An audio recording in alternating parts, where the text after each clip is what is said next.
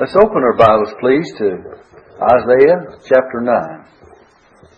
We just kind of got an introduction to this last week. We read the first two verses.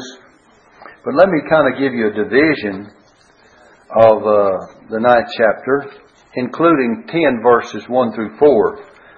In the first seven verses of chapter 9, verses 1 through 7, you have the Messiah, you have his name and his rule and his kingdom his name, his rule, and his kingdom.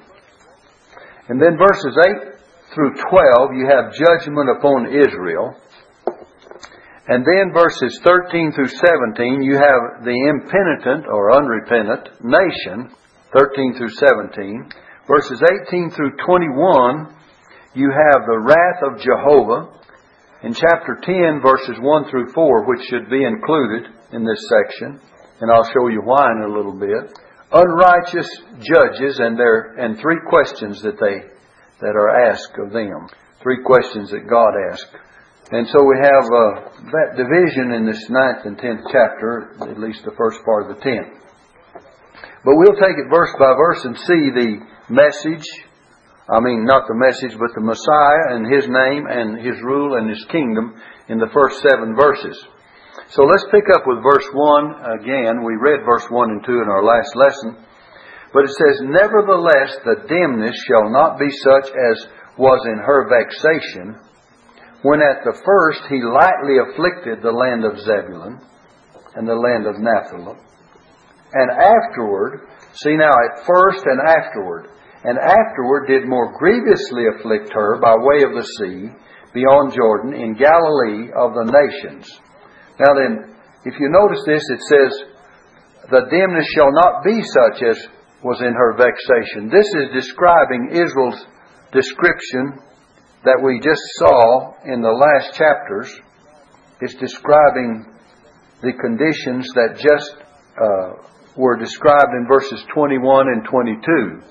And those conditions were dimness and darkness and anguish and, and uh, they'll be driven to darkness and trouble is all in the scene in verse 22. And it says, That shall not be that kind of vexation, when at the first he lightly afflicted the land of Zebulun and the land of Naphtali. And he refers back to 2 Kings chapter 15 verse uh, 29 where these places were afflicted before. Let me read 2 Kings 15 verse 29. It says, in the days of Pekah, king of Israel, came Tiglath-Pileser, king of Assyria, and took Ijon and Abel Beth Maachah, and Jaanam, and Kedesh, and Hazah, Hazah rather, and Gilead, and Galilee, all the land of Naphtali, and carried them away captive to Assyria. So he speaks of a previous affliction. And then in the same verse, and the land of Naphtali, and afterward did more grievously. You're back in the first verse of chapter 9. Hold your place where we're studying. And afterward did more grievously afflict her by way of the sea beyond Jordan in Galilee of the nations. Now then, it's speaking of a future affliction and a future uh, deliverance as well in verse 2. Verse 2 says, The people that walked in darkness have seen a great light. They that dwell in the land of the shadow of death, upon them hath the light shined. And when it says hath in the present tense, it means it's, it's a rather a prophetic present, if you know what I mean. It's a prophetic present. It's prophesying of a present thing. And that language is kind of poetical when it's used in that sense.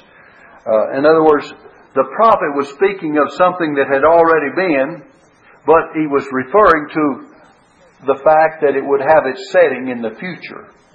And it's a prophetic present tense, which is hard, difficult to understand. But when we read in Matthew chapter 4, you'll see that it is a prophetic present tense. In Matthew chapter 4, verse, uh, verses um, 13 through 16, it says, And leaving Nazareth, he came and dwelt in Capernaum. This is immediately what Jesus did after the great temptation. Dwelt in Capernaum, in Capernaum, which is upon the sea, in the borders of Zebulun, seacoast, in the borders of Zebulun and Nephthalim, the same places that are spoken of in Isaiah. And it says, that it might be fulfilled which was spoken by Esaias the prophet, saying. So this is the fulfillment of what Isaiah said hath already happened. And now it is the prophetic future that it's really happening in the days of Jesus. See, many, many years later. Some, well, they say seven and nine hundred years, seven hundred years later. Because Isaiah's prophecy was probably about 700 years before Christ. Now then, notice, it is spoken by uh, Esaias the prophet, saying, Now here's what he said The land of Zebulun, the land of Nephthalah, by way of the sea, beyond Jordan, Galilee of the Gentiles, the people which sat in darkness saw a great light, saw a great light, and to them which sat in the region and shadow of death, light is sprung up. So it was fulfilled what Isaiah was speaking of by the coming of the forerunner of Christ, and especially by the coming of Christ, that there was light that would lighten the Gentiles and the glory of his people Israel.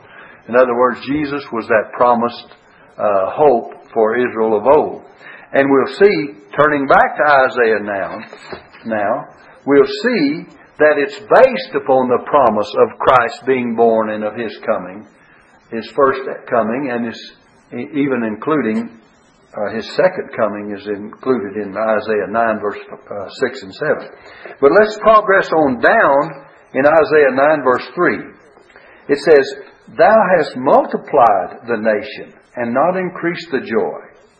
Then they joy before thee according to the joy in harvest, and as men rejoice when they divide the spoil. For thou hast broken the yoke of his burden and the staff of his shoulder, the rod of his oppressor, as in the days a day of Midian.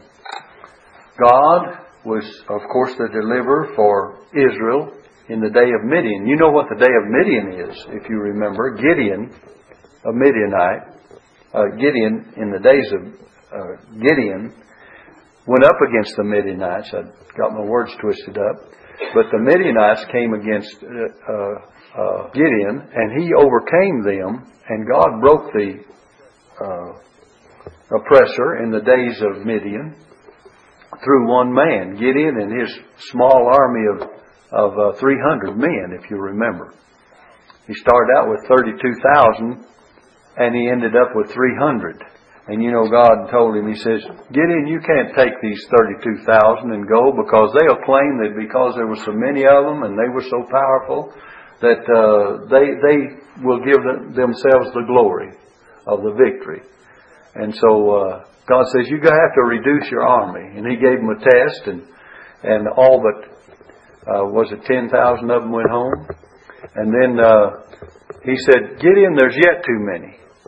And so they had another test. They went down to the river and they drank out of the river, and some bowed down on their faces, and some uh, kneeled down and lapped water in their hands. And God says, of these 300 that lapped water in their hands, He says, by these we're going to save uh, Israel from the hand of the Midianites. And remember, the Midianites were 100 and, uh, I believe, 35,000 and there's two different groups of 15,000 and 120,000. But anyway, by all of these, all this great army, God said 32,000 was too many. And so he wanted Gideon and the army that he had of 300 to realize that they were so weak that they couldn't have won the victory had it not been had it not been for the Lord and his miraculous hand in the in the battle. And God really did win the victory for them, didn't He? But He told them what to do, and they did it, and uh, of course God blessed it, and that's the end of it. When God blesses it, that's going to be the victory, isn't it? So, anyway, what I'm saying here is that uh, in this passage of Scripture, the oppressor, verse 4, Thou hast broken the yoke of his burden and the staff of his shoulder, the rod of his oppressor, as in the day of Midian. And and uh, Isaiah refers back to that as the way that God will give Israel victory over their oppressor in, in that day. Verse 5 For every battle of the warrior is with confused noise. Was not their battle with confused noise?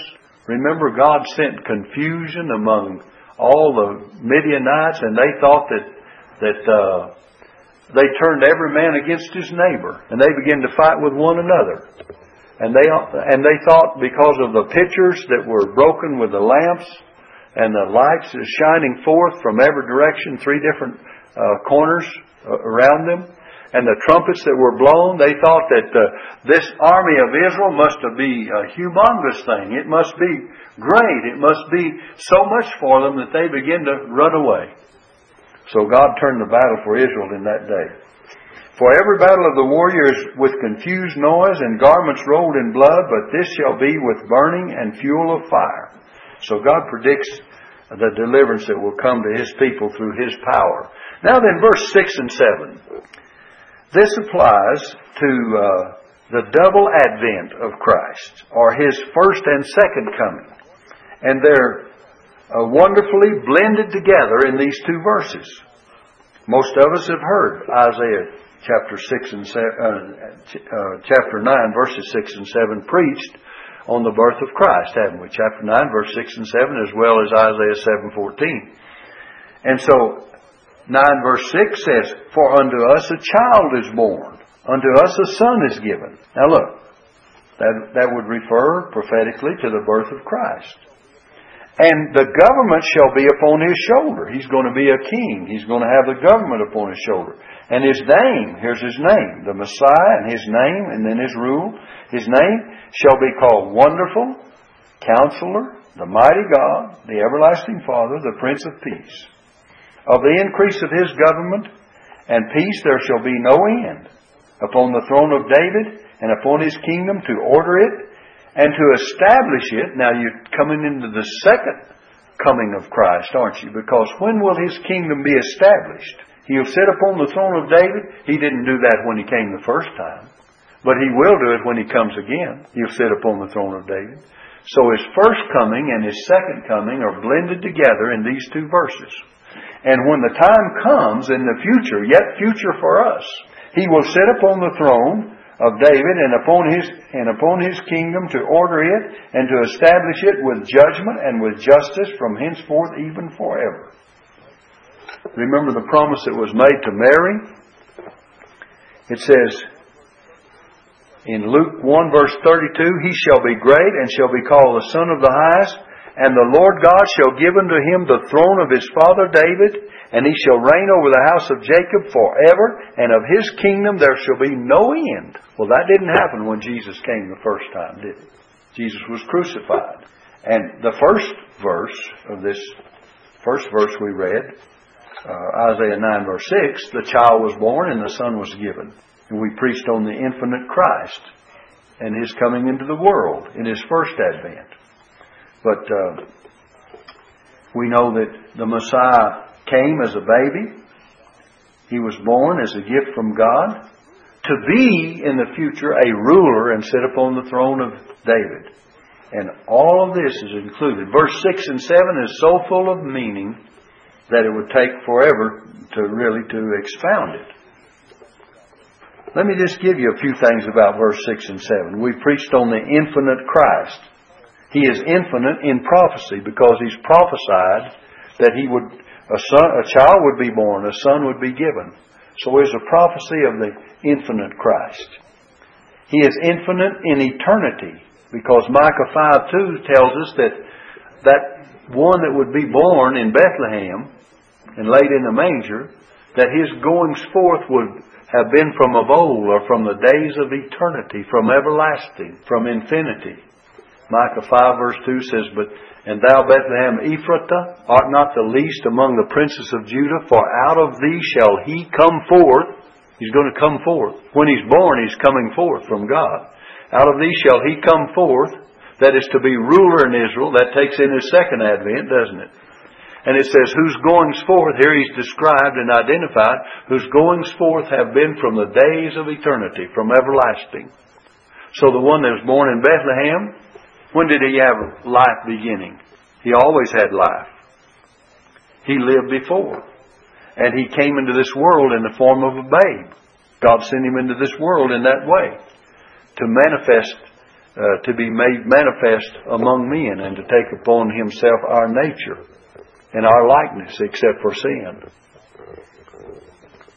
The Bible says, In the beginning was the Word, and the Word was with God, and the Word was God.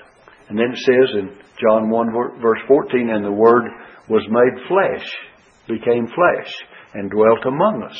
So that Word that was in the beginning, that was with God and that was God, and by Him all things were made that, that were, were made.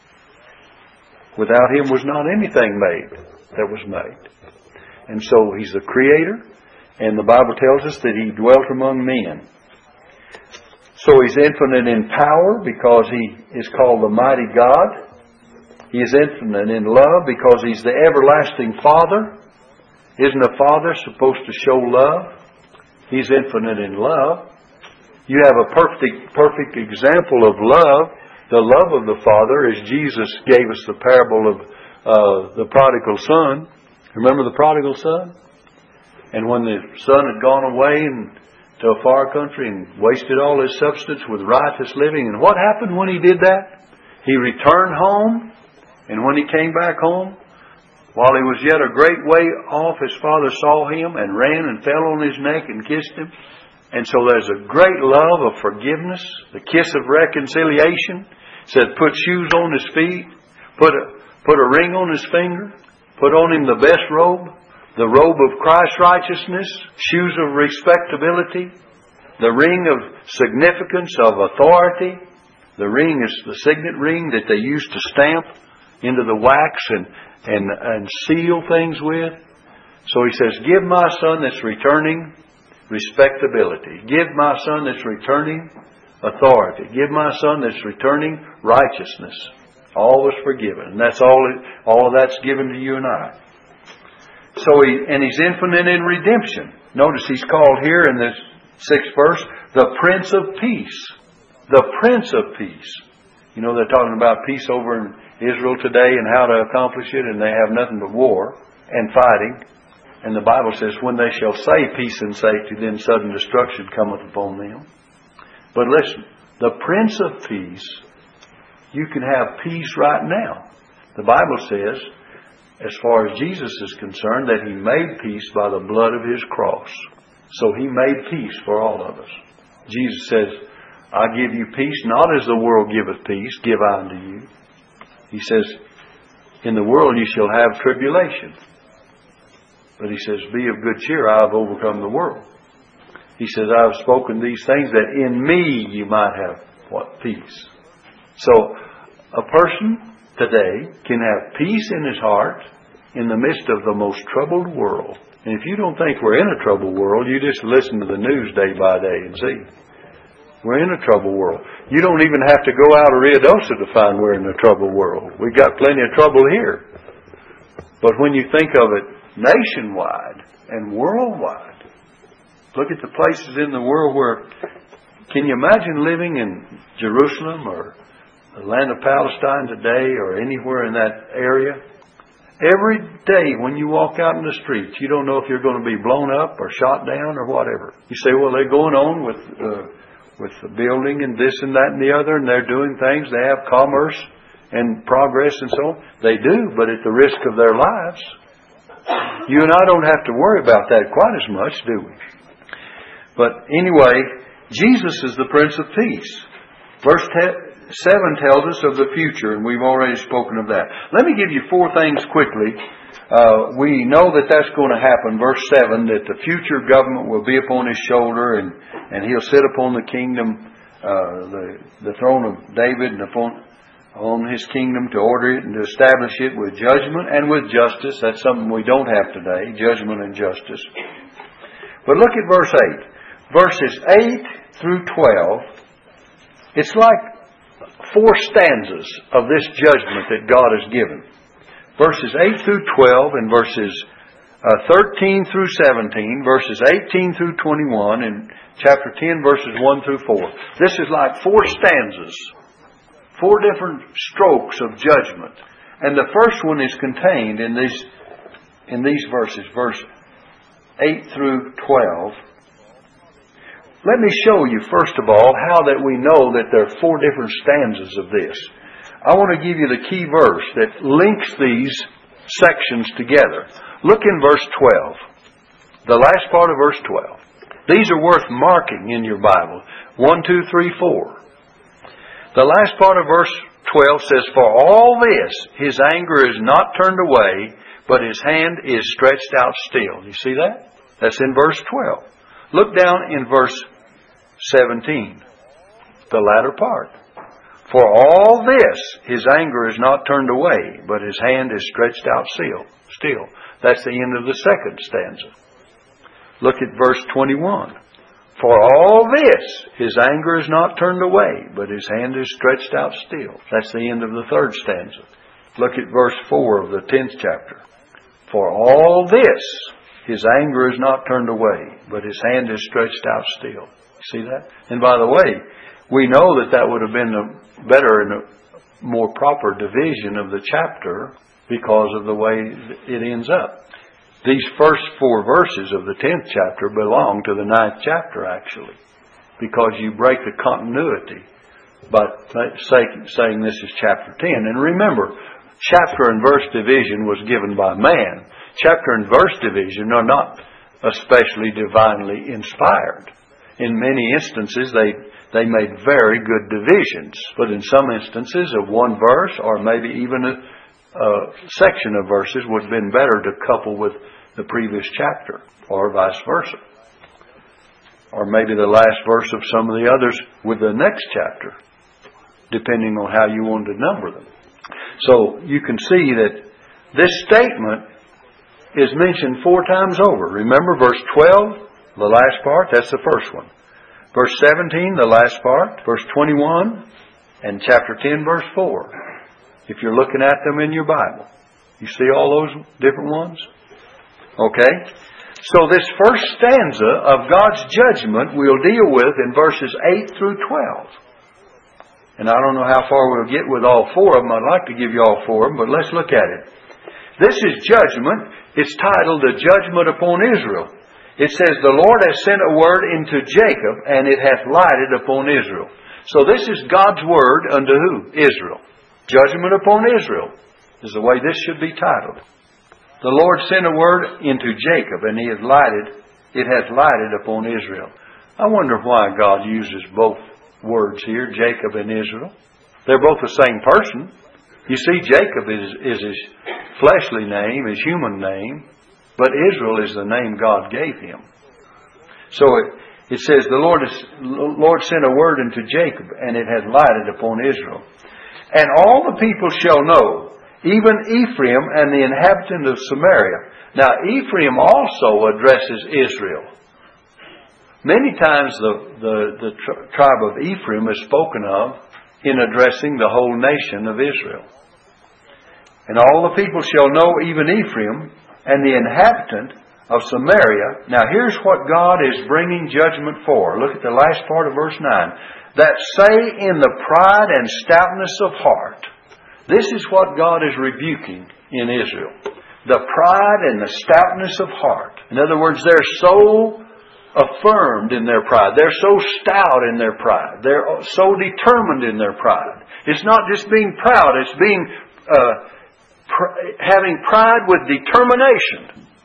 Determined to be that way. I mean, it's bad enough to just have pride, isn't it?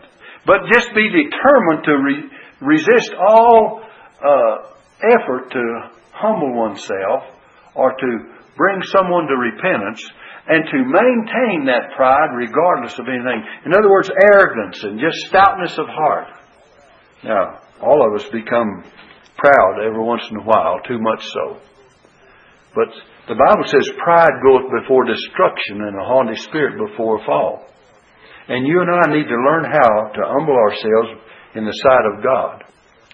And the Bible says, humble yourself in the sight of God, and He shall exalt you in due time. That's God's business to lift you up, not yours. And it says, uh, they, this is what God is getting on these people for. It says the bricks are falling. Uh, the bricks are falling down, but we will build with hewn stones. In other words, they said, Oh yeah, the bricks are falling down, but we're going to build anyway with hewn stones. They fail to see that because that, that God's judgment rests upon them, that He's also brought all of the other things to naught that they try to do. Now look, we will build with hewn stones. It says the sycamores are cut down, but we will change them into cedars. You know what sycamores in the Bible were? They're not like our North American sycamores. But it produced an edible fig, a fig tree that you could eat. Remember, Amos said that he was a, a, a farmer, so to speak, and a gatherer of sycamore fruit. And the, the sycamore fruit, the fig had to be, this is what uh, Amos did in the book of Amos. He had to puncture those figs before they would ripen. They have to be punctured. So he's a gatherer of sycamore fruit. So he cultivated them by doing all that was necessary to make them ripen, and then they would have figs. And the, the wood from the sycamore tree was used in making uh, utensils, various kinds of utensils. Now the cedar, notice it says in this verse, the sycamores are cut down, but we will change them into cedars. In other words, we're going to build with cedars. Cedars were free from knots and they were durable. They were prized for building. They used them for pillars and for paneling. And, the, and cedars were a status symbol. You remember the lofty cedars are spoken of in the Bible. And many times the cedars were used for that. But listen, if God had so destroyed the trees, many times when the, when the enemy would come in, he would destroy the trees as a part of the destruction that he would bring. And these people therefore were under a delusion that they could rebuild regardless. In other words, the coming attacks would be punishment for their pride and they would not have anything to rebuild even though they made a pretense of having all that was necessary to, to do what they wanted to do. You know, if you brought this over in a spiritual application, you and I sometimes can be so proud that we think we've got all the instruments at our hand to do anything we want to do, and yet, if we just realize we don't have anything uh, unless God breathes upon it, unless He blesses it, we don't have anything. You ever seen people that's so proud to say, "Well, I got all I need"?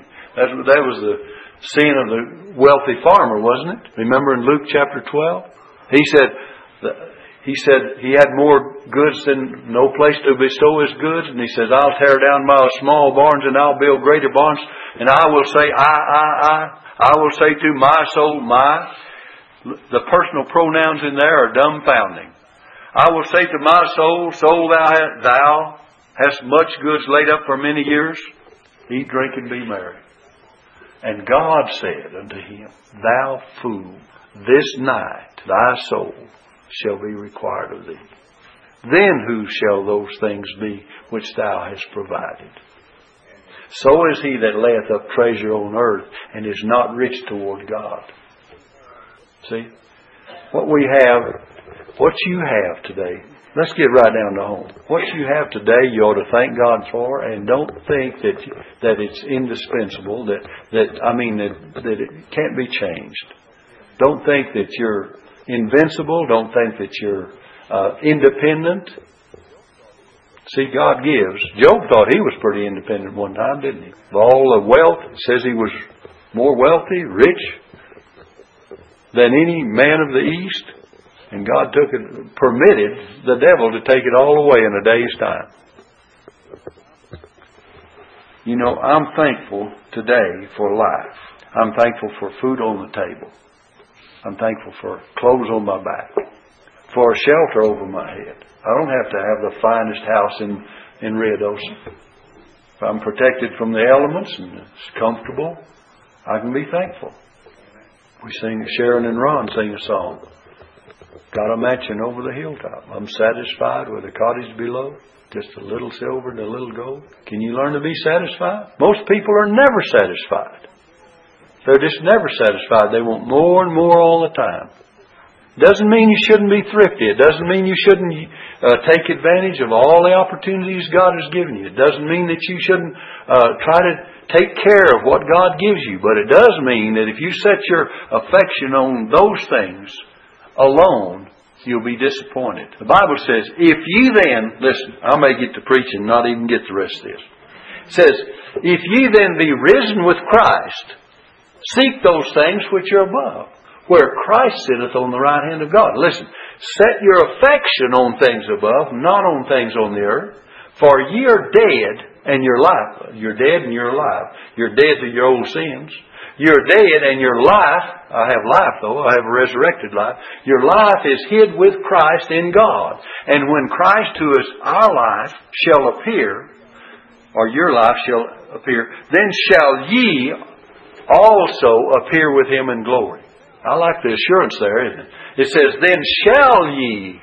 Have you ever heard people say, I hope I make it? Then shall ye also appear with him in glory. God doesn't you know, man puts in the ifs and ands and buts, and maybe I'll make it. Paul says, you're dead, your life is hid with Christ, your life is hid with Christ in God, so it's not yours anyway, is it? And He's got control of it. And He says, and when Christ, who is our life, shall appear, well, if He appears and He's our life, we know we're okay. And it says, then shall ye also appear with Him in glory. So just as sure as Christ appears in glory, you're going to appear in glory. But Christ is uh, our life when He shall appear. How any, that's Colossians chapter 1 verses 1 through 4. And if you study those and you don't have assurance when you get through, I don't see how in the world you cannot have really assurance if you're a believer in Christ and know that you're saved, know that you're, that God is going to keep you, know that you're going to be safe and secure from now on. And another one, if you want it, 1 John chapter 3, verses 1 through 3. And I can give you some more passages if you want to write them down. Romans chapter 8. All of it, really. But anyway, 1 through 4, Romans chapter 8, and the last part of it. Nothing shall separate us from the love of God which is in Christ Jesus our Lord. So anyway, what we were talking about, cedars, Back there in verse um, 10. Let's read on down to 12 and we'll have to close. Look back in Isaiah 9, verse 11 now. Says, Therefore the Lord shall set up the adversaries of Rezin against him. Why? Therefore, because of their pride. He's going to set up the adversaries. Adversaries. He's going to set up the king of Assyria and the, and uh, Rezin. If you'll notice back in chapter uh, 7 verse 1 came to pass in the days of Ahaz, the son of Jotham, the son of Uzziah, king of Judah, that Rezin, king of Assyria. See, Rezin and Pekah, and Pekah the son of Remaliah, king of Israel. So it was Rezin. It says, uh, Therefore the Lord shall set up the adversaries of Rezin, that's Syria, against him, and join his, join his enemies together, He's going to mingle his enemies together. The Syrians before and the Philistines behind. He's going to join the Syrians before Israel and the Philistines behind them. And they shall devour Israel with open mouth. In other words, they'll have them in, in their mouth. Because you have one before and one behind, just like this. To devour Israel with the open mouth. See, that's like an open mouth. It just whoop, clamps in on them. Now look, and then it says, for all his, this, his anger, this is God's anger against Israel because of their sin of what? Pride and stoutness of heart. Back in verse uh, 9, that say in the pride and stoutness of heart, that was their sin. And this is God's judgment because of pride. And we'll close with verse 12. Look, for all this, his anger is not turned away. God is still bringing judgment. And yet he says this, but his hand is stretched out still. Now then, his hand is stretched out still in judgment. In other words, there are other judgments to come, but it, it gives opportunity that if it, at any time, though his hand is stretched out in judgment, his hand could be stretched out to receive their repentance too, if they would repent. You see, when God stretches out His hand in judgment, it's an opportunity to repent. Just like Nineveh, and we'll close with this illustration. You remember Jonah was to go to Nineveh, and he preached, and he says, Yet forty days, and Nineveh shall be destroyed. Forty is a time of testing. And Nineveh shall be destroyed. Right? And what happened? They repented from the king on the throne to the maid behind the mill, and they even made the animals bowed down, didn't they? They had everything bowed down to God. And and the king said this, who can tell Who can tell if God will repent and not bring this evil judgment upon us? And God did not bring. Didn't mean that God changed His mind. It means they met a condition whereby God could uh, do the same thing He always does when people repent. When it says God repented of the evil that He would bring upon them, it means simply this that the evil that was determined because of their sins was reversed because they met the condition of God uh, that God requires to remove His judgment, and so He didn't bring the judgment. And so, if Israel had at any time repented and turned back to God, really truly in heart, God would have forgiven. It's a good lesson for you and I. The Bible says if any nation or any individual will repent and turn from their wicked ways, then God will forgive their sins. A nation or a, an individual. We'll find that that's God's principle. We find it in the book of Jeremiah. I won't have time to give it to you.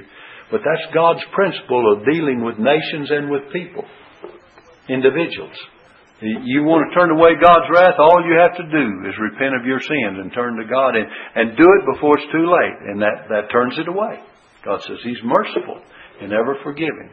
That's why men cannot just go on in rebellion and pride all their lives and expect God to, to be merciful to them unless they come to a place of repentance. It's a lesson that our whole nation needs to learn. It's a lesson that you and I need to keep in our hearts. Well, I've said enough about that. Thank you for your patience and kind attention. We'll pick up with the second stanza, the second stanza of this very judgment. Remember, there are four stanzas we gave you. We've only covered one of them.